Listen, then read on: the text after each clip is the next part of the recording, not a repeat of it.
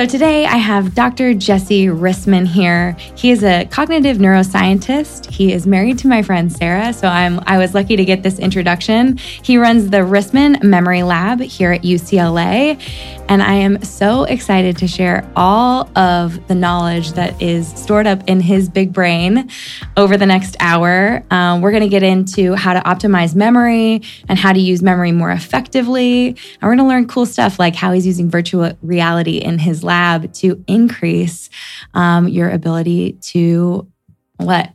Remember. Remember. Perfect. We I guess we all need VR. So Jesse, welcome to the show. Thank you, Kelly. A pleasure. It's it's so great to be sitting here at UCLA and in your office. I mean, there are pictures of the brain all, all over the place, including your coasters. So you can tell that you're passionate about it. But why don't we start from the beginning? Did you always know you wanted to be a cognitive neuroscientist, or did you even know what that was?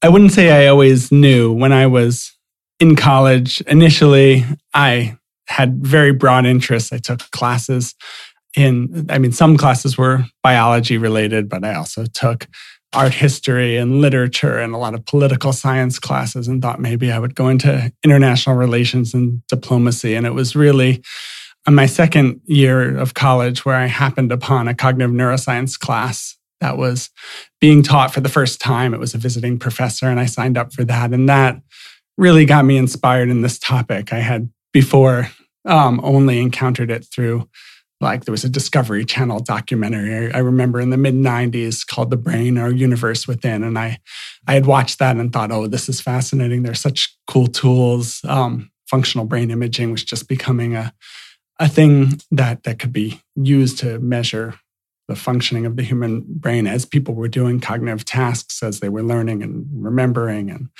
ex- experiencing emotions or producing language and for each of these processes trying to figure out what in the brain uh, was responsible for that and so i took this class and it got me really fascinated and desiring to learn more and yet, at the small liberal arts college that I was attending at the time in Massachusetts, uh, there were no more classes available. So I begged the pre- professor to sort of keep teaching me about it. And we did a one on one tutorial the next semester. And then I transferred to Brown University, where they had a cognitive neuroscience major available to undergraduates. And that uh, really solidified my interest. And by the end of that time, I, I decided I wanted to get involved in the lab and, and sort of pursue this as a potential career. Wow. So, in that first class, what were the exact things that you were learning? And this professor that you decided to sort of become his mentee, what were you learning from him in that like one on one period? Oh, well, there was this big, fat sort of tome that had come out called The Cognitive Neurosciences. I think it had like over 100 chapters. And um, we used that as the kind of textbook for the class. It was each article was written by a leader in the field. So it started with the basics of visual and auditory perception and then worked up into sort of attention and language and, and memory and ultimately consciousness. And we worked through all of these chapters. I would do the readings and then come back and discuss it with him. And I was just learning about uh, the latest developments in the field, a lot of the work at that time, what we knew about the brain was based mostly on patients who had brain damage to specific areas. Um, so, if you had damage to this area in the left sort of prefrontal cortex, you would have trouble producing speech and language, and trouble if you had damage to an area a little further back would affect comprehension but not production, and damage to the hippocampus would affect memory. So that's sort of how we knew what areas of the brain um, did what. And then fMRI really just came onto the scene uh, in 1992, so just a few years before I started studying this, and it was it was very new, but there were some studies that were coming out that were showing that we could map the brain in in healthy, awake sort of humans who were doing um, these tasks, and and that was really the new frontier.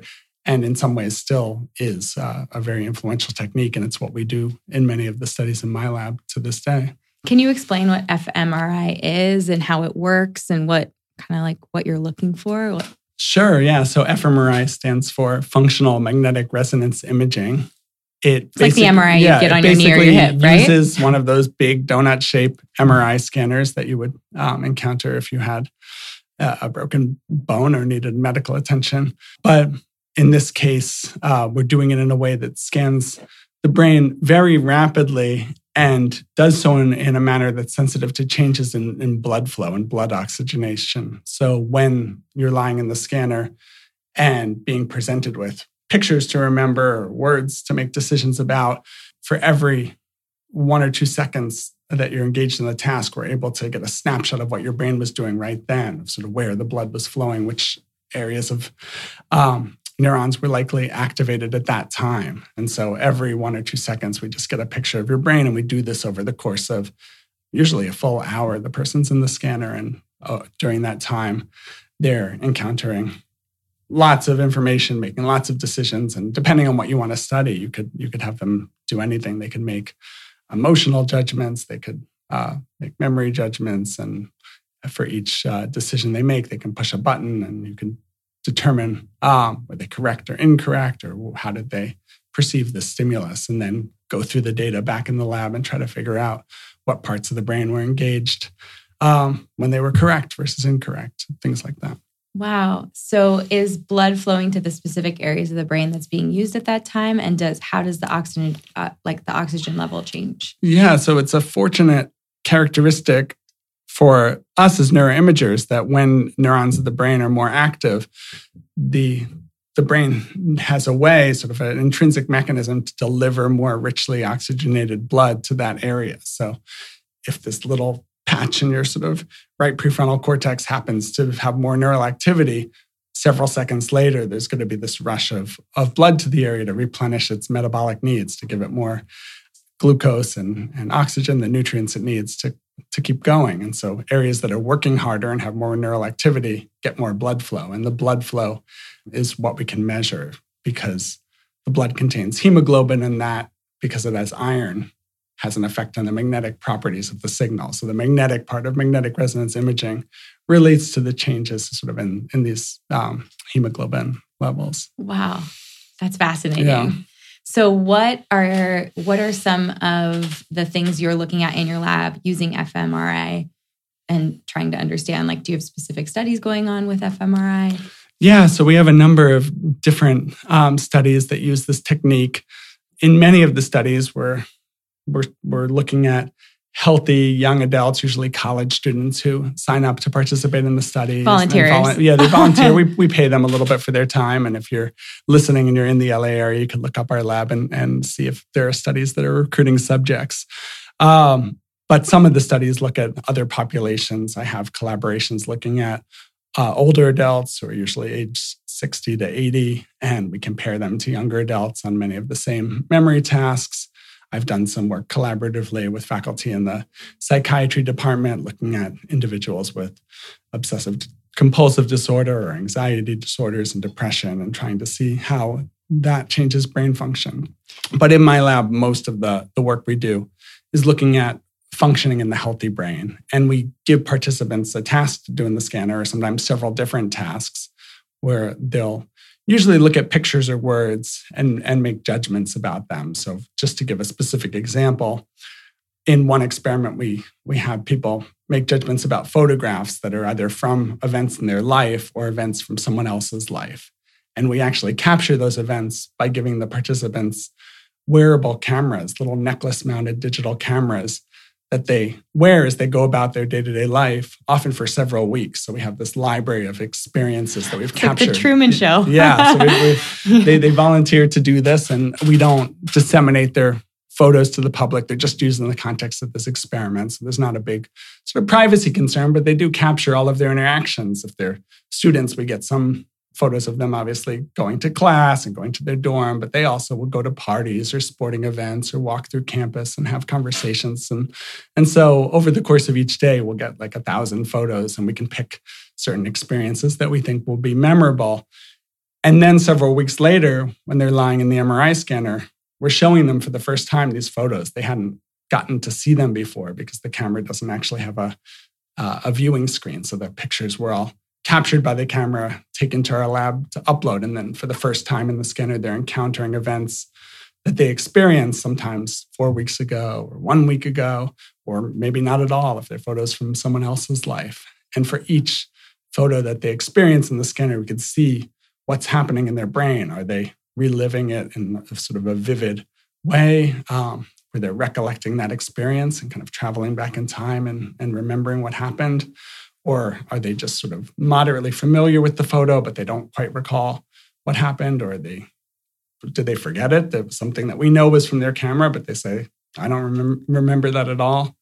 Um, so are they explaining how they're reacting to that experience and you're getting the the MRI images or can you can you tell by looking at the MRI images or have do you have an idea by looking at those images whether they would have recalled that event or Yeah, so we we we we we do it both ways. Like in, in many of the experiments we do ask them to tell us what they're experiencing in most experiments, the participants don't speak in the scanner, so they tell us with a button press. We give them buttons that they can push and they learn that this button means like I vividly recollected, and this button means it's familiar, and this button means it's it's novel. I, I haven't seen it before. And sometimes that gives us a, a good measure of what they're experiencing. But you ask, can we tell from their brain activity? And amazingly, uh, we found that in experiment after experiment that we can. So that was one of the things that I first started working on when I was a postdoctoral fellow at Stanford before I started my own lab here at UCLA. And we were funded through the MacArthur Foundation's Law and Neuroscience Project, which was this really ambitious effort to get legal scholars and neuroscientists to collaborate and talk together about how neurotechnology might have implications for, for the law. And in many legal cases, eyewitness testimony is the best or sometimes the only evidence that comes up for, for what happened and, and what people experienced in an event that happened usually months or years ago. And we wanted to know, well, if there were if there was a way to probe someone's memory, kind of hypothetically, we're not trying to invent some technology that's going to be used in the courtroom. We just wanted to know can we scan someone's brain when they're looking at photographs of a past experience and read out in response to each photograph is it something you recognize or not? So we did experiments looking at that and we found that uh, pretty well we could tell like with 85 to 90% accuracy uh, whether the photograph was from your life or someone else's life. And we could also tell if you were experiencing a very strong recollection or sort of a weaker memory for it so, how would it work in a courtroom with someone who'd experienced something if you didn't have the images of, I guess, the event? Yeah. So, this would only work if there were either images of the event or, or perhaps we haven't tried it with narrative, but if there was a, like you, you read a paragraph about the event or heard audio from that was captured at the event. Wow. Uh, so that that would be a way that it could play out in the courtroom. But I should say I don't want to leave sort of the impression that we found that just because we could do this well, that it it means that we could replace eyewitness testimony with brain scanning. We we did a number of other follow up experiments showing that there are, are major limitations to what we can do. So even though in our controlled experiments we could tell pretty well which photos were from your life or someone else's life or when we taught people information in the lab, like we showed them faces and then later scanned them, we could tell which faces were familiar and which which ones they were seeing for the first time. But then we looked at sort of true versus false memories. And when this when the participant said, like, I really feel like I saw this face before, or I really feel like that photo was from my life, even if we knew it wasn't, um, their brain often reacted in a way that suggested it was. So the distinction between true and false memories is very murky in the brain. Sometimes we could tell them apart, but sometimes it was it was impossible. They, they looked, just passionately yeah, believed it was part of their yeah, life. If you really believe in the memory, the reason that you feel it's familiar probably is that it reminds you of other experiences that you did have. It's not that it sort of came into your brain from nowhere, that, that every experience shares sort of overlap with other experiences. And so if you see a face and you feel like, yes, I, I definitely saw that one in the set of faces I had studied in the lab, well, you may not have seen that face. We know that we never showed you that one, but it might have looked similar to other faces you've seen in your life or even other faces in the set. And it's the same with your life event. If, if, if I show you a picture walking across the campus that wasn't from your life, you could have been to that place or a similar place. And, and it's not necessarily a completely inaccurate statement for you to say, oh, I think I remember that. It just it wasn't that exact moment or it didn't happen in that way. What I always find is super interesting is when I when I spend a lot of time on vacation or when I'm traveling, taking a lot of pictures and then sort of reliving those experiences through photos, or if I journal when I'm traveling or journal during my life, those memories feel like they're almost solidified way more than the day to day when I don't. How can we improve our memory around experience if we want to? And maybe is there a way to not get rid of, but like lighten memories of trauma or something that you maybe don't want solidified in your brain? Yeah, that's a great question. The cameras that we were using in, in this study were actually developed as a life logging technology that the intended market for them was not cognitive neuroscience researchers like me who would do experiments, but people who would want these to capture their events in a way that's even more automatic than than pulling out your cell phone and snapping. I need pictures. that just for yeah. my toddler, yeah. honestly. and and the way that they're implemented, the software that they come with actually helps you at the end of each day or at the end of each week. You can view a time lapse of your day or of the week, and that does that rehearsal, sort of re- revisiting all of these events helps you to consolidate the memories. It reminds you of your experiences and kind of reactivates them. And every time you reactivate a past memory, you can strengthen it. So um, I think that the fact that we record so many photographs now of all of our experiences and we look at them on our phones and share them on social media uh, strengthens memories for those experiences that we photographed, but it might be at the expense of other things that we didn't happen to photographs. So if you go on vacation, there might be certain moments you took a lot of pictures. And if you looked at those pictures, those memories will, will live on. The times that you didn't have your camera, if you if you're not seeing those, they could be forgotten unless you journaled about it or told people about it or thought about it a lot. All, all of that will help. And I'm not advocating that people should photograph uh, everything that they they do. Um, I don't wear one of these. Cameras. We just need the camera so we can cherry pick the details yeah, we loved. I think that's the problem with pulling out your phone is it it really can interrupt a moment if you were just trying to be in the present and experience it. You know, you're looking through that lens and you're not really even just I guess looking through your eyes, right? It's a it's a smaller lens, but I do want to capture those moments. What about the memories that we don't want to solidify in our brain? Because it seems I mean, it's just really interesting to me that we go to therapy to talk about traumatic or depressive things, but that's the very thing we talk about over and over and over again. Yeah. So it's not something that we're currently working on in, in my lab, but there are lots of people interested in understanding these aversive, unwanted memories that are so disruptive to our lives that you see in uh, people suffering from PTSD, particularly.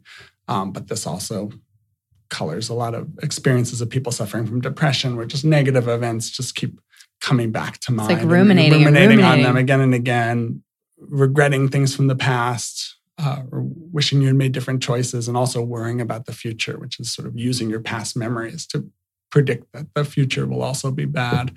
And these are all going to be so detrimental. So I think what the the memory literature seems to be showing is that our memories for the past are not set in stone. They're not sort of locked away on like a hard drive and that they've been stored and they're to be, be stable for our lives. They're, they're actually modifiable and there are certain ways or, or tricks that we can reactivate the memory and bring it back to mind and then disrupt the association between the knowledge of what happened and the emotional response that's sort of bound to that or strongly associated. So, a memory of a bad experience, for example, in PTSD, you you often overgeneralize that to other circumstances in your day-to-day life if, if there was a loud like roadside explosion that you experienced while in combat.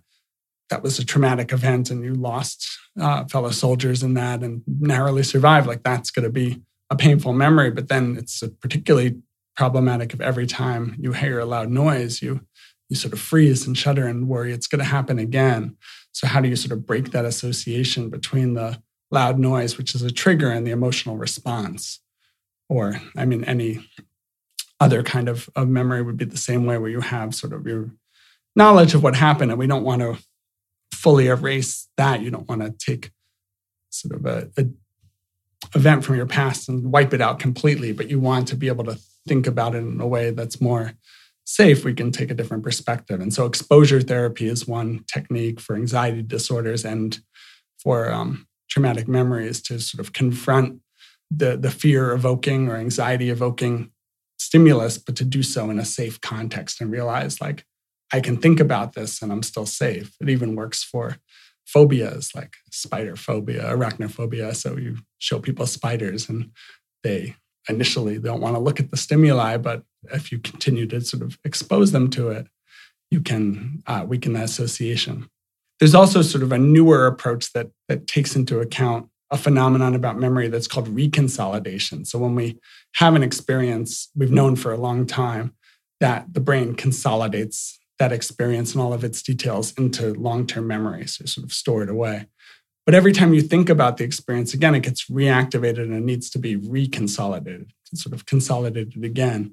And during that period, when you remember a past event, but before the reconsolidation has occurred, you have this little window of opportunity to kind of meddle with the memory and maybe change it. And so by giving someone a drug that calms them down and relaxes them while they're thinking about a negative experience, they can then sort of update the memory to replace that negative association with a more positive association. So there's clinical trials underway trying to use drugs or other um, behavioral techniques that, that take advantage of this window of opportunity during reconsolidation to reactivate a past memory and then edit it a little bit. Wow. Is yeah. that also why when people retell the same story for years and years and years, but it slightly changes and slightly changes over and over and over again, where it's not the exact experience that they maybe had years ago, but retelling it, it's sort of, it's almost like a game of telephone. Yeah. So that happens a lot with our memories that as we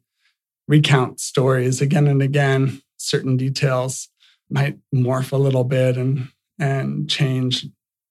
And and each time you tell it let's say you make a, a, small error about what month it was or who was there or what exactly happened then when you retell it sort of the error might get woven into it. So i think you're exactly right that that probably affected the reconsolidation that that first time you told the story the memory was was somewhat more true to form but because our memory is imperfect other details that seemed plausible got woven in. And then the second time you retell it, those details feel like they were part of the real memory. It's very hard to tell. And eventually you can have a completely false narrative of part of the experience. And we've seen this happen in, in the public with, with Brian Williams, the news anchor, who had sort of a, a detailed story about uh, an experience sort of um, with a helicopter sort of under, under fire that ended up not being true. And I don't think he was trying to lie. I think that it was just a false memory. This has happened to,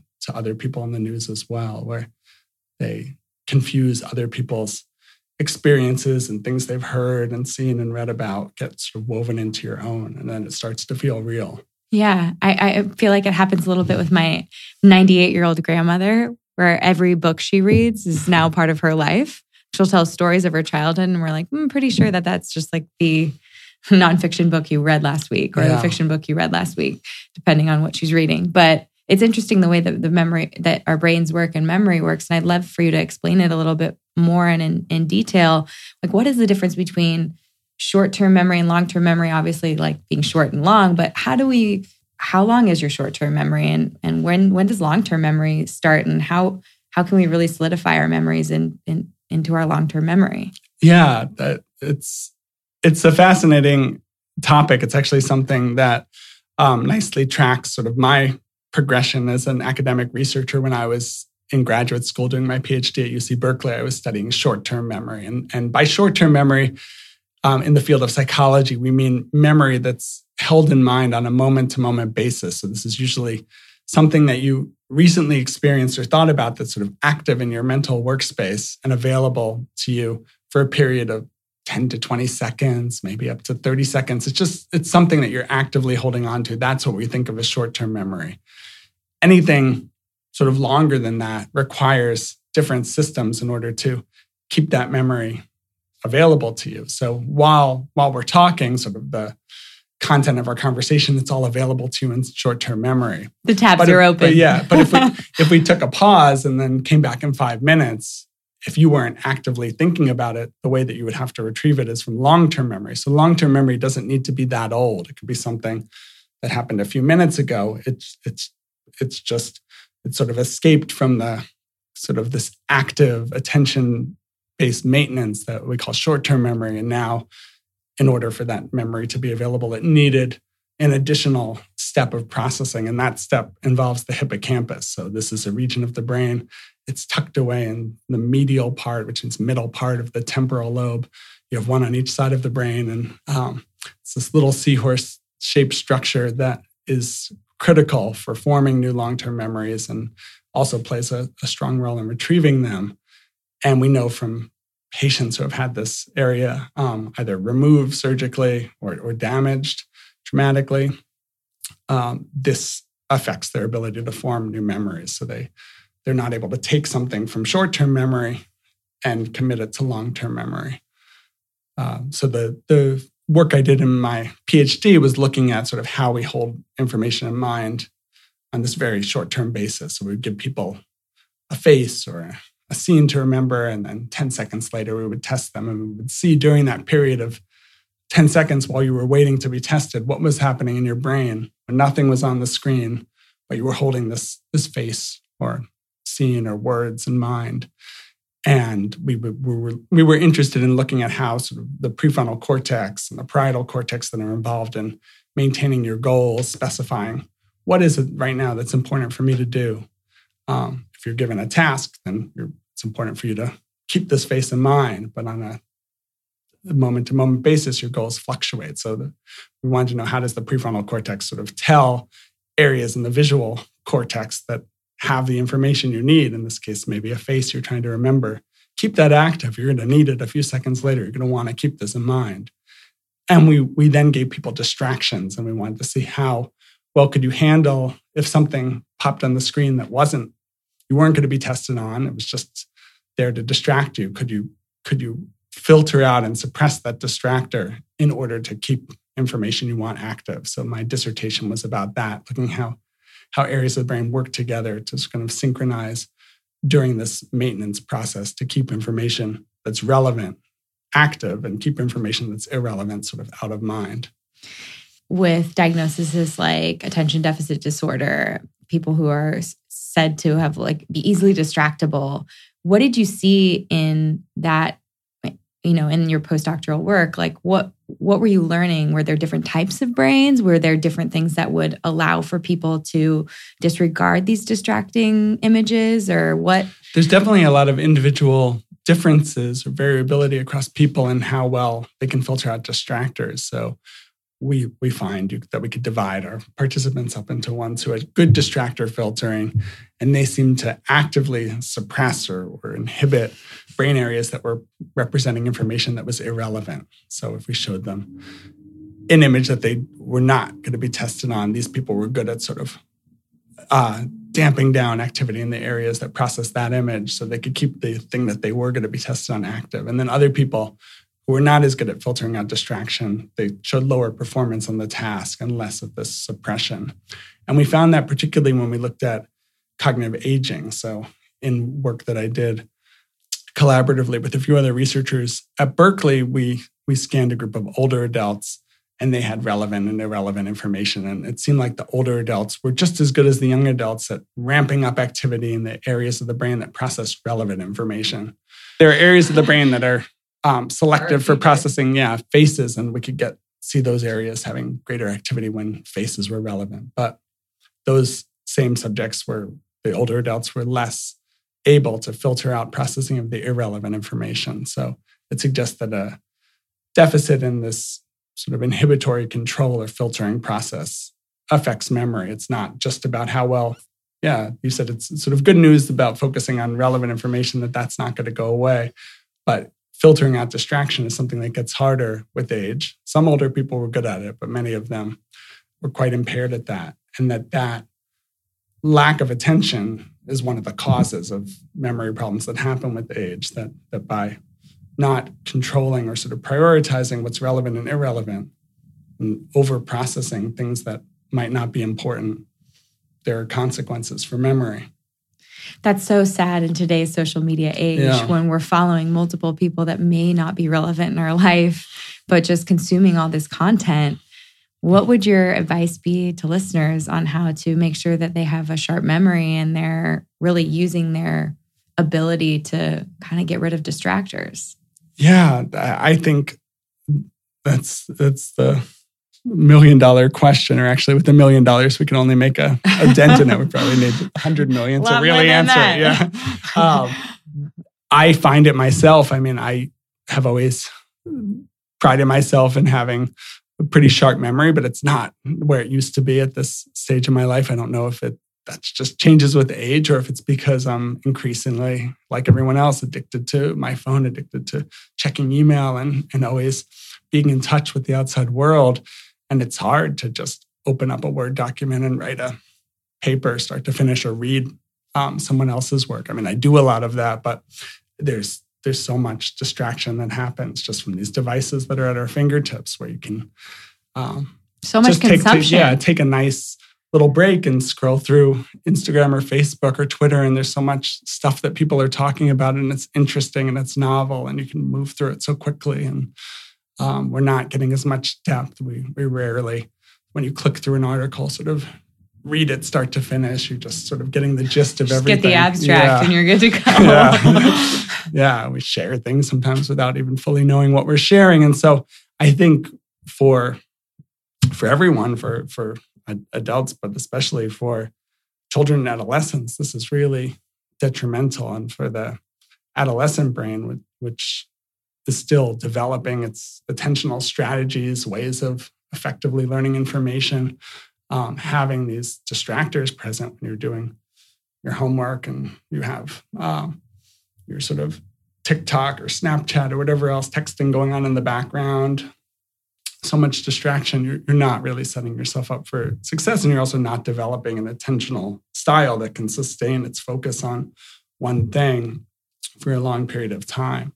So, personally, I've, I've started to get interested in mindfulness meditation. I feel like that for me is, is a really good way to retrain my attention to just be able to hold my focus for as long as I can on the present moment, even if there's more potentially interesting things sort of out there, just trying to make myself be deeply interested in what it's like to experience the present, my breath, my body position, just um, that sort of peacefulness. And then your mind wanders and you catch yourself and you bring it back and you're, you're just going, you're training yourself to, to be able to sustain your attention on one thing and, and hoping, um, and I think there's good evidence to believe um, that this actually works. You're hoping that it will transfer to other tasks so that when you need to do your work and stay focused, you're not as pulled by all of these potential distractors. But it's it's a battle now, and I think there it's very hard to study how much technology is changing the way that the brain works. We can't compare children these days to children sort of before um, smartphones. us when we were kids, yeah. You, you could do work looking at areas where um, people don't have access to smartphones, but there are cultural and demographic differences. You could do experiments where you sort of take phones away, but it's just it, this is it's hard to study, and there's really mixed evidence. Is screen time um, always bad? Probably not. There's lots of ways that the technology gives us access to information that's um, probably valuable and enriching for for kids and teens and for adults. But is it sort of always healthy? Don't know. I mean, I think it's it's there is increasing evidence that the the constant task switching that we do between sort of whenever you check your phone and then come back to work, there's a cost to sort of reset your whole attentional state. What what was it that was relevant here? What was what was my goal? So you have to kind of reboot that back into working memory, and it's going to slow you down relative to just staying on focus. What's the average attention time that you see in your lab? Oh, you- that, that people can hold attention on one thing. That's interesting. We're designing a new experiment now that uses this really boring task where you just look at a series of letters and you respond with a button press to each one. And for almost all of them, you just say sort of yes, yes, yes, yes. And every once in a while, there's one that you're supposed to say no to, but it's rare. And what we want to look at is, is how quickly people's attention lapse, lapses during this task. So do you start mind wandering because the task is monotonous and it's it's not sort of novel or engaging. We we we want people to try to do well at it, but we know that eventually after 20 seconds, 30 seconds, they'll start at least slowing down. Their responses will get slower and more variable. And then eventually they'll make errors. And we're using that as a behavioral index of whether they're mind wandering. And we um, are getting increasingly interested in, in trying to understand sort of ways that mind wandering is bad for us and ways that it, it might potentially um, be beneficial because we estimates suggest that we we spend somewhere between 30 to 50% of all of our waking time mind wandering. I mean, probably in this interview, um, you're thinking about what question you want to ask next. That's like one form of mind wandering, hopefully not thinking about random things, but even even me as I t- sort of talk, my mind, my mind wanders. And when you're doing your work at your computer, your mind wanders. And when you're attending a lecture or watching a TED talk, your mind wanders. It's inevitable. And I feel like we wouldn't do it so much if it didn't have some value. So we're starting to explore whether, as detrimental it is as it is for your attention to whatever it is you're like learning do, or whatever. Learning in class. Yeah. You don't want to be mind wandering when the professor is talking about something important. Especially if you're going to be tested. Yeah.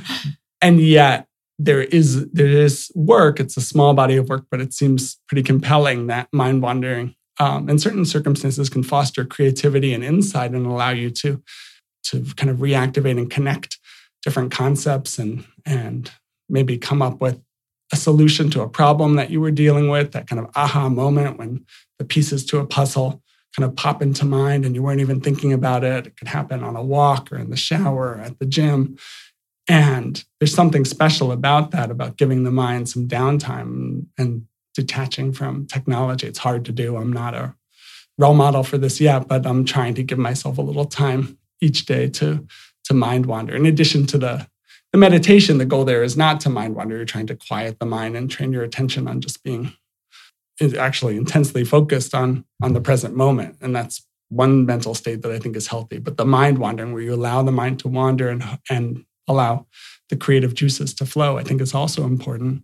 It's almost like rest mode. Yeah, the computer is on, but you're really thinking about other things. Yeah. What how are you testing? Obviously you're using that the letter test, but how are there other ways that you're testing mind wandering or are you asking people after they've come out of I don't know. Yeah, we're lab? just we're just How are getting this experiment off the ground, but the the goal is going to be to measure mind wandering by changes in the behavior that we know from other studies suggest that someone was off task. So when they start slowing down, when they start making errors, but we also want to track their their eyes because we can look at their pupillary diameter. Actually where the pupils are large or constricted can tell you something about whether they're um, focused on the task or whether they're sort of living in their their head and their good for your dating life i'm sure. What are what are what are you looking for when you're looking at someone's eyes to understand if they're concentrating on you well there's this idea that when your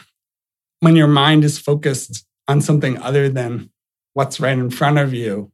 It's called perceptual decoupling. So you um, you remove your mind from the perceptual world, from the input coming in, and you sort of attend to the internal world, your own thoughts and feelings and memory, and wherever that's taking you. And so you see sort of when something pops on the screen, there's you, there's a normal way that your pupils will um, respond, sort of to to dilate or constrict. You, I mean, when something comes on, it could shrink a little bit.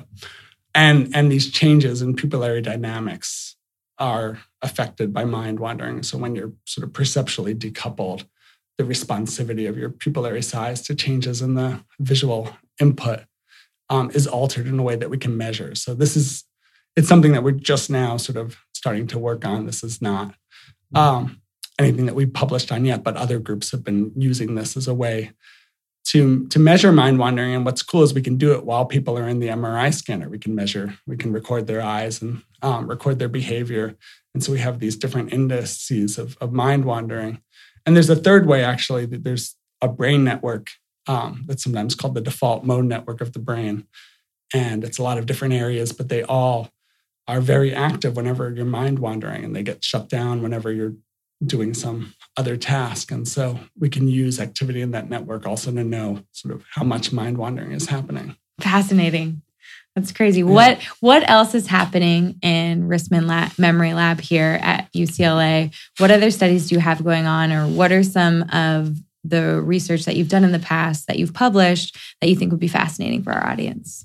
Yeah. So in the intro, you mentioned uh, some work that we've been doing with virtual reality environments, and that's been a direction that I've been excited about for the past few years as we've developed these projects. So one of the things that we've known about memory for decades is that it's very context dependent. What that means is that when you learn something, it's happening in a given place. So right now we're in an office. That's the context for this conversation. But um, maybe next time I see you, it will be sort of out at a party or, or in, on the street. And so you have these contexts that might not be intrinsically sort of relevant to what's being learned or discussed, and yet are just sort of part of the experience. They kind of come along for the ride. So what we've known for some time is that when you are tested, when you have to access past memories in a context that's the same as where you learned, you benefit from that. So if you take the test in the same room where you took the course, the, the all the things in the room, the way that the room looks and the wall color and the um, the, the, the, the way the students around you are sitting, like that all is going to facilitate memories for the content that you learned in that room if you take the test in a room that's different, you might struggle a little bit, although you can imagine yourself in that original room and that that's usually enough to sort of help you get the information. So there have been some really cool studies where they have scuba divers sort of study information while they're on land and then they get tested underwater or study underwater and you're tested on land. And that doesn't work as well. If you study underwater and then you're tested underwater, you're going to remember these word pairs better just because the context matches. So in our work, we've we've created these very rich, immersive virtual reality contexts. And one task the participants are wandering through this sort of science fictiony moon base, um, and in another task they're wandering through this really verdant, kind of fanciful garden. My my grad student calls it fairyland garden, and um, the trees are all sparkling, and there's shimmering water and footbridges and tree houses. And what we were interested in is whether we could have participants learn words in a foreign language, so learn new foreign vocabulary, which is something that a lot of people want to be able to do and get better at. And we wanted to see if we could make it more memorable by having it happen in these highly distinctive virtual reality contexts. And we actually had them learn words in two different languages that were unfamiliar. So um, participants learned sort of one set of words, uh, the English words translated in Swahili, and they wandered through the world and learned the Swahili translations. If you're learning the word hat in Swahili, they would sort of come upon a hat in the world and they'd click on it and they'd hear that it's kofia and they would repeat that back. And then in another condition, they would wander through and they would learn the same words in a different language. This was called Chinyanja. It's another sort of African Bantu language um, that was unfamiliar to our participants. And the question was whether so, so if you were learning in that language and you came upon a hat, you would learn it's it's chisote. So, and I'm probably not pronouncing it correctly, but this yeah. is one example. No one's um, going to know yes, the difference. Yeah. Maybe one listener, maybe.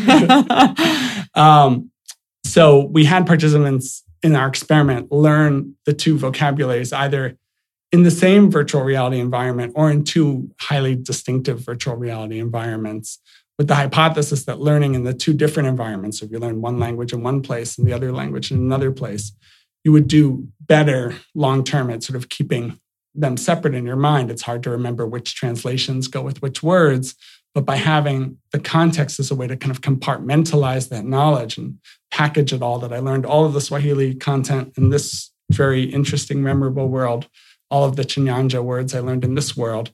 Then later, if we tested them we only went in this experiment a week later, but it would be nice to see if it lasted longer. Could we see a benefit? And we did. People showed much less forgetting when they learned in two distinctive contexts than in the same context. And they showed less interference. They were less likely to retrieve the wrong translation. So that was great to sort of document behaviorally. But then we did the experiment with fMRI scanning. So participants learned the languages in virtual reality. That happened in the lab. And then we put them in the scanner and we tested them. So, what, how do you say sort of hat in Swahili? And they have to think of the translation, and then they speak it, and we record in the scanner what they say. And we wanted to know when they do this retrieval of the vocabulary, do they reactivate a neural representation of the context? What that means is, are they bringing the environment back to mind? And that's something that actually, with the current um, technology, we're able to, to see. We can't tell perfectly what people are thinking about. We can't like create a movie of whether they're imagining themselves on the footbridge or in the treehouse. But when you think about one world, the, the moon world versus the garden world, they're very different in terms of the kinds of features you're thinking about. And they're different enough that we can actually decode in your brain which one you're thinking about. So, just like with the memory work, I said we could tell from a brain activity pattern whether you recognize the face or not. We can actually tell from your brain activity pattern which world you're in. Now, it's not perfect. We can't every, it's not every trial that we have sort of perfect readout, but we can tell significantly better than, than chance. And we can use that information to see sort of how does neural reactivation, this, this sort of reinstating in your in your brain patterns that context does that facilitate your retrieval? And we found that on the trials where they showed the sort of the most reactivation of the world that they had learned the vocabulary and they did the best. They had the best performance. So we're sort of relating this mental reliving or bringing back to mind of the environment to the behavioral facilitation that we predicted. Wow. In my brain i'm thinking mm. about how would i go learn something very dense in a short period of time. And how could i recreate that virtual reality? Like maybe i went maybe if i went to the huntington library and took a specific thing that i needed to learn and tried to learn it in a compact period of time in that location and always would i mean would that would there be a way to kind of allow this to work in our yeah, life now or a way to It's a good question. Yeah we haven't. I mean we we did this work um, to test some theoretical questions about the role of context and memory, but it does sort of beg the question of could we turn this into a educational tool or an application where learning could happen in a way that was practical because the, the kind of learning that our participants did um, was was not necessarily amenable to how you're going to study for your chemistry test right. or um, memorize uh, what you want to rehearse for an interview that's coming up or something like that. So, one way that I think you can do something like what you described, go to the Huntington Library, is this idea of memory palaces that you might have heard about. It's, it's an ancient mnemonic technique. It means a trick for sort of memorizing information. Um, it's sometimes referred to as the method of loci, but it's it's more recently just referred to as the memory palace technique, where you imagine yourself in a familiar place. If the Huntington is a place that you know well and it's sort of near and dear to you, you might know your way around and you can even imagine yourself walking through it and sort of mentally placing things that you want to remember at different locations there. But most people use something even more familiar, like their childhood home or their current home or their commute to work. Um, and you just mentally place the things you want to remember along that route. And it turns out that our memory is just much better for remembering things in a visual spatial sort of context. It gives us this scaffolding that we can think about as we walk through the, the route in our mind's eye. The things that we place there sort of just appear back to us where we put them. You didn't actually physically put them there. You just sort of attach different things you want to remember to different places. And our minds, because of the way we evolved, um, just are the memory system is much better at navigation and spatial relations than it is at just arbitrary lists and random sort of association. Learning foreign vocabulary is, is hard, but maybe if you could sort of attach it to some spatial context, that could help. So, so, so we have done work with yeah with with these techniques in virtual reality where people have to remember lists of objects using this memory palace technique, and the the virtual environment becomes their memory palace, and they walk through and they get to actually in an hour experiment they get to place these virtual objects. So they're remembering so the basketball and they put it here and then the clock comes and they put it there and then later we ask them um, when they're outside of vr to go through it and they remember it in their mind and sort of walk through the world just in their mind and try to re- reproduce the list. Wow. I mean i i definitely know personally that for example, I was a bridesmaid and I had to give a speech at a wedding and I used that technique, but I went into the space prior and looked around the room and, and had like spots in the room that brought back a memory so that when I was in the room at the time, because I remember in speech class back at USC that that was something that they'd have us do. That we'd be in the room. Okay, so you were we, using this, yeah. We were sort of using that, but I didn't know that it was called that. Um, but I almost like the idea of your commute to work or your childhood home a little bit better because it's more familiar and you can practice in that space even if you're not physically in it at the time. Yeah. I mean, my commute to work within the age of Waze is like different every day. Like, turn left, turn right, turn left. Yeah. Um, but but yes, I I agree that this method could be useful. That said, for as much as I've read about it and, and studied it in in these experiments in my own lab, I don't find myself using it um, that much. I find it to be effort effortful and that there's so many other ways it's of a little off- cumbersome. We can offload yeah. much. I mean, we don't actually need to memorize as much anymore. If you're a student, you might need to memorize things for a test, but we can make lists and look at those lists and we can have Siri remind us of things that are coming up. Um, remind me to stop at the store on my drive home and it sort of knows when you're driving home and sends the reminder and there's so many ways to, to sort of move what used to have to be stored in memory sort of offload that to the cloud or just know it's going to be there on our hard drive or on the internet where we when we need it. And so that's another interesting aspect of how modern technology is affecting memory that it's questionable whether memorization is, is as important. We need to remember where to find the information we need, like knowing that you put that list on your phone or that this is the email that will have the info you're looking for. But did you really need to memorize the address or anyone's phone number anymore? Um, maybe not. Do you think it's detrimental to the brain or do you think it's freeing up space for the brain? Yeah, it's debatable. I think that it's unfortunate that because things are so accessible that we don't ever make the effort, or we don't, I wouldn't say ever, but we don't often make the effort to use our memory and we don't realize how powerful it can be. We sort of think, oh, I'll never remember that. But through um, techniques like the this memory palace technique or other strategies, we actually can learn. You can kind of train yourself to be quite good at memory. Um, the book Moonwalking with Einstein that I highly recommend sort of tracks the journey of this journalist who decided to, to investigate memory championships where people would compete, memory athletes uh, competing in memory contests. And he wanted to sort of write about it, but actually trained himself to become an expert himself, and he won the United States Memory Championship along the way, just showing that he never thought of himself as someone with an exceptional memory, but you can learn to use these techniques and get quite good at it. So, to answer your question, I think it's unfortunate that people these days aren't sort of learning or getting that insight into what makes their memory work better. Um, by forcing yourself to do some memorization, I think you can learn to use your memory more effectively sort of understanding what what works for learning and what doesn't. People get some of that intuitively, but they're not necessarily optimizing that. If you wanted to learn something and put something in your long-term memory for the rest of time, what techniques would you use to memorize something? It's a good question. There's no sort of perfect way to ensure that it's always going to be there, but the things that are going to be most effective are I'd say number one, sort of getting a good night's sleep at least the day after you learn it. Good sleep in general is, is very important for memory. But much of the consolidation that's happening after you learn something is happening behind the scenes.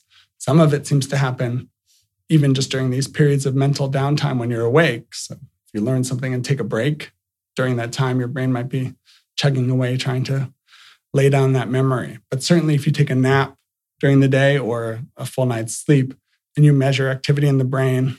This can be done in humans with electrical recordings um, or or fMRI, but it, it's mostly been studied in rodents who learn mazes and you record from neurons during their sleep and you could see they're replaying if, if the rat was running a maze while it was awake during its sleep the sequence of neurons are firing in a way that exactly reproduces the maze and all the turns they're just sort of cycling through and rehearsing it and the hippocampus is thought to be sort of teaching the cortex of your brain how to do this new skill or sort of consolidate these associations you learned.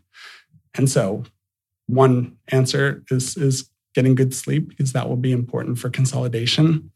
But another um, powerful thing for forming memories is actually the practicing the act of retrieval, the, what's sometimes called the testing effect or retrieval practice. So just pulling the memory back to mind, either by quizzing yourself or thinking about it. Um, every time you do that, you'll need to sort of reconsolidate it, and that will strengthen the memory. You'll also get better at being able to find the memory. There's a lot of information that we have stored that is just not that accessible to us. We don't we don't have a route to get to it. You experience that when you're doing the crossword puzzle and what's the name of that river that runs through uh, Paris or whatever, and you're just trying to recall. But if someone gave you multiple choice, you would know it. But but in the in the moment, you're blocking on it, and sometimes just having practice, sort of retrieving the information, helps you get it, and that becomes um, a really powerful way to ensure that the memory will be durable just by practicing it. So crossword puzzles for everyone every Sunday. yeah, I mean that at least help, and that helps with the form of memory that we call semantic memory, just memory for general factual knowledge about the world.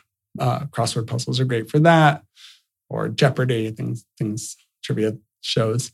But memory for our life events, what we call episodic memory, remembering events that happened at a specific time and place, that um, it's a different flavor of memory. They're they're related to each other, but they're the mechanisms are a little bit different. And so rehearsing events from your life is something we do when we tell s- stories. We already discussed that. That strengthens at least the aspects of the memory in the story you tell, looking at photos, thinking about past experiences, reminiscing. That's all going to strengthen our memory for our, our autobiographical yeah, events. Okay, so other than sleep and memory retrieval practices, what else can we be doing to improve our memory? Well, one technique that research shows again and again as one of the most effective ways to improve memory is actually just getting uh, good physical exercise. There have been studies in which um, the participants have to learn something. They learn sort of a list of words or they learn uh, spatial positions of objects on a grid. And then afterwards, they either sort of exercise or they just wait. And that act of, of physical exercise gets all kinds of good things going in your brain, including this one uh, neurotransmitter, BDNF, brain derived neurotrophic factor. And that uh, affects the synaptic plasticity in the hippocampus. It makes hippocampal neurons sort of help helps them to stabilize the memories. And so that and other changes in your brain um, that are associated with exercise seem to strengthen memory. It also is one of the more effective ways to stave off decline uh, that happens with aging or, or even early Alzheimer's disease. That various techniques that people were excited about, doing Sudoku puzzles or crossword puzzles or learning a second language, this all might help a little bit, but the studies show pretty inconsistent results. Even the brain training apps that, that people do, where they play these games to strengthen their attention and memory. Some of them work, some of them not so well. Uh, it's very mixed, but physical exercise and study after study seems to be the most associated with preventing memory decline, potentially through its just general benefits in your vascular health. Um, the, the vasculature of the brain is very rich and important for uh, delivering all the areas of your cortex with the blood that they need. And so having a good sort of healthy heart can help keep the brain healthy. But there are other um, neurochemical changes that also are linked with exercise. So that's one way. Healthy diet um, is another way, particularly the Mediterranean diet is um, shown in a number of studies to benefit cognition and, and memory. A lot of work still being done on this. We don't know exactly what factors it is. Omega 3 fatty acids? Is it um, level of sort of sugars and carbohydrates. Um, the, there, there are many things uh, that go in into our bodies that might affect memory, and so there are people working on that, including probiotics and how sort of the healthy gut microbiome might affect our cognition. That's probably the most exciting research for me in my space, just understanding how our diet and exercise and sleep practices can really affect our brain and our quality of life. Super fascinating. So, if it was something for your work um, here at the lab and you wanted to remember some study or scientific conclusion, how would you recall a study and how would you study it to remember it so that you could recall that if you were if you needed it for presentation or yeah so i mean i think that the thing that's most effective is to instead of just doing rote rehearsal which some students think is going to be the most effective they're just sort of rereading the textbook chapter rereading the notes looking at the slides again and and doing that again and again hoping the more times they encounter it the better it will stick um, instead of that, doing this elaborative encoding where you take the information and you think about how it connects to other pieces of knowledge. So just thinking about whatever it is I'm trying to learn and what other concepts go with, with that and building these bridges, that integrates the memory into a larger network, sort of your existing knowledge of the world or the other concepts you're learning get, get linked together in a way that makes it all more memorable. So if you were learning a list of words and I was going to test you in an hour, just sort of thinking about each word might help you remember some of them. But if you try to link the words together in a story in your mind or take each word and picture what it would look like or do something to connect it with knowledge, how is it meaningful for you? How what's an experience from your life that involved that word? Then you'll do much better. And when I'm trying to learn something to prepare for teaching or to prepare for a talk I'm giving, I, I try to do that elaboration. I try to sort of practice what I would say or think about how these things connect and then hope that in a few days when I need that information, it will come right to mind. Sometimes it does, and sometimes it's still, I mean, I study memory, but it doesn't mean I, I'm, I'm it's foolproof. It. Yeah. so it's interesting to me because you have a couple young children yeah. um, and how young minds learn, especially understanding these networks and how we can learn things that are relating to our world. What's the best way for children to learn?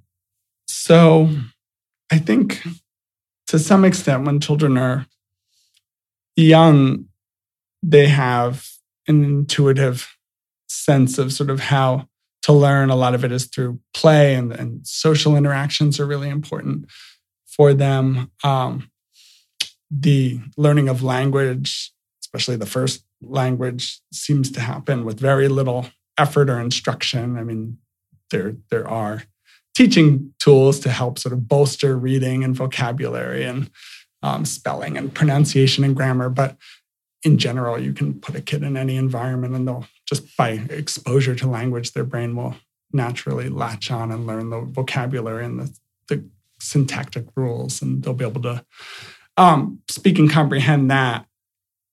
As um, they get older, it becomes harder to learn new languages once that sort of critical period fades. It just becomes learning.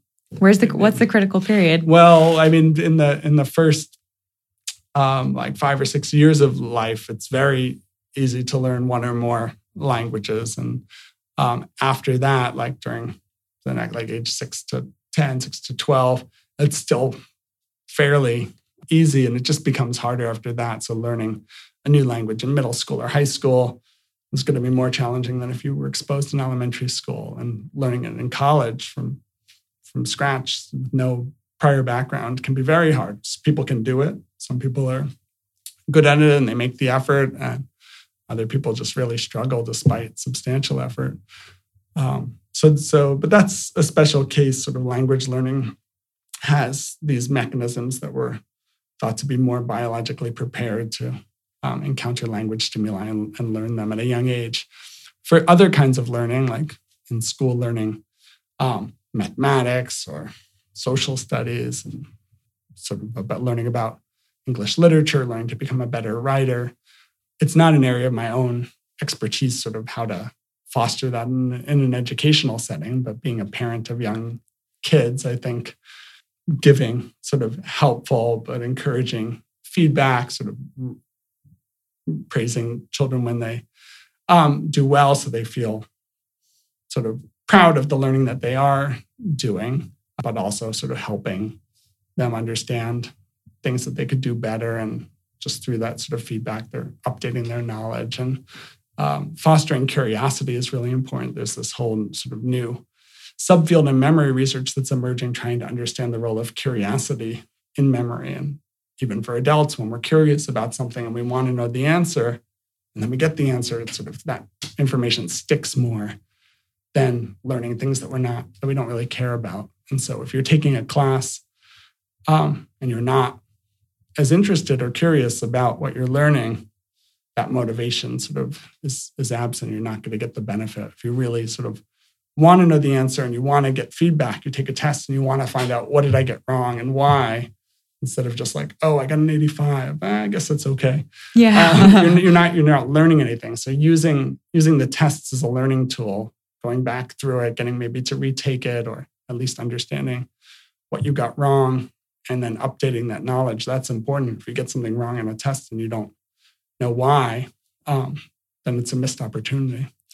It completely mirrors my college experience. Like where I was the most curious, I excelled in those classes versus the classes I wasn't as curious and I didn't care as much about learning that subject. It, it was probably an 85 and I yeah. didn't care too much to look at the test, to be honest.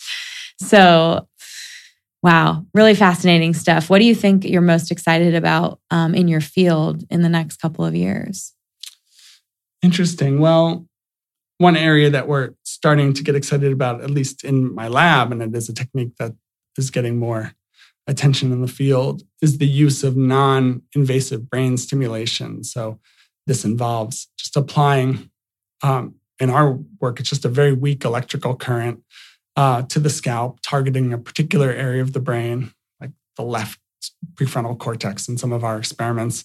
And we do it while people are engaged in learning and memory tasks. And we found that when we stimulate this area during memory retrieval, we can boost people's abilities by 15%, sometimes more. So it's not, a, it's not, it's not, a, it's not a magical technique where we kind of just turn on an area of the brain that was dormant. It's, some people have this myth that we only use 10% of our brain. That's not true at all. We're always using sort of all of the brain. There's not an area that's kind of untapped that, that this electrical jolt turns on. But yet it seems that just a little bit of weak electrical current sometimes is enough to get the, the excitability of those neurons elevated and get them more engaged when you're uh, doing a learning or, or retrieval task. So we've been getting excited about that. But I also have some skepticism because I don't think that I don't think that this is a practical thing that we should all live in a society where we walk around with electrical brain stimulation, yeah. that, our, that our brains are suboptimal and need sort of electricity being applied to, to work properly. A so jump start. Yeah. So I'm a little worried about whether it's sort of ethically this is something that we want to become sort of broadly used in society. And, and there's also some questions of how strong or replicable some of the effects in the literature are, and maybe some of the findings are overstated. So that's one area of interest. I already talked about my interest in sort of mindfulness and, and mind wandering and how it pertains to attention and memory. So that's something I'm excited about. In the field, I think uh, of functional neuroimaging, what's been um, a growing trend is the use of these pattern analysis methods that really take advantage of machine learning techniques. So we can teach computers to uh, recognize patterns in data. You just feed in data and um, it can sort of learn to categorize it and, and, make sense of it. Sometimes we don't know how the machine does that, but this is how sort of Google is able to add captions to images without, I mean, they can just take a picture and say, oh, that's a, there's a giraffe and there's a child and there's a tree and there's a fence. And it, it, can recognize that um, by having been trained on a really large set. So we can do the same with brain imaging data. We could take every brain pattern that we measure feed it into the computer and say, this is a pattern when you're looking at happy faces, and this is a pattern where you're looking at sad faces and angry faces. And so now ask it sort of what's the pattern in your brain associated with these different sort of emotional states. We do it in our lab with memory tasks, looking at patterns associated with one environmental context or another, or the experience of recollection versus the experience of familiarity or the experience of novelty. And we can actually get down in, in more recent work to the, the level of individual items. Are you thinking about this particular thing or this thing?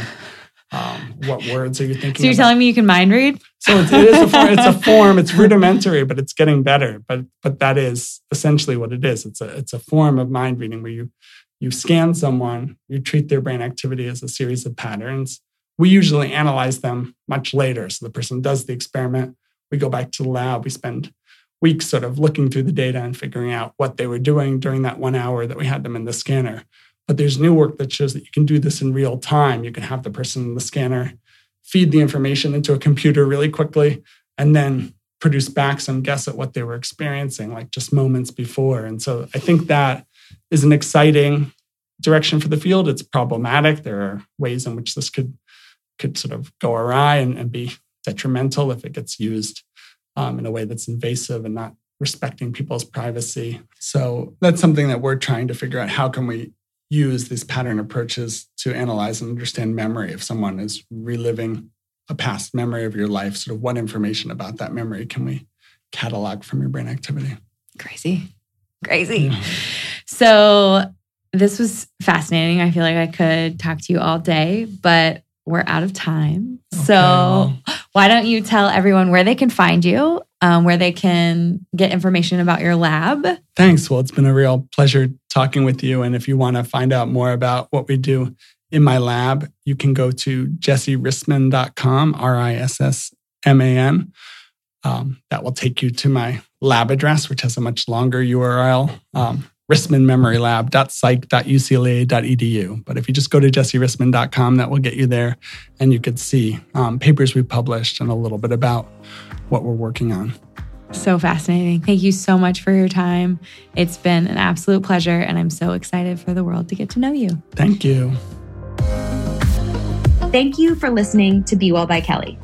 Please subscribe to the show on Apple Podcasts, Spotify, or wherever you listen to podcasts. Learn more at BeWellByKelly.com and follow me on Instagram at BeWellByKelly. I would love if you picked up my books, Body Love and Body Love Every Day. They're sold on Amazon and at all major booksellers.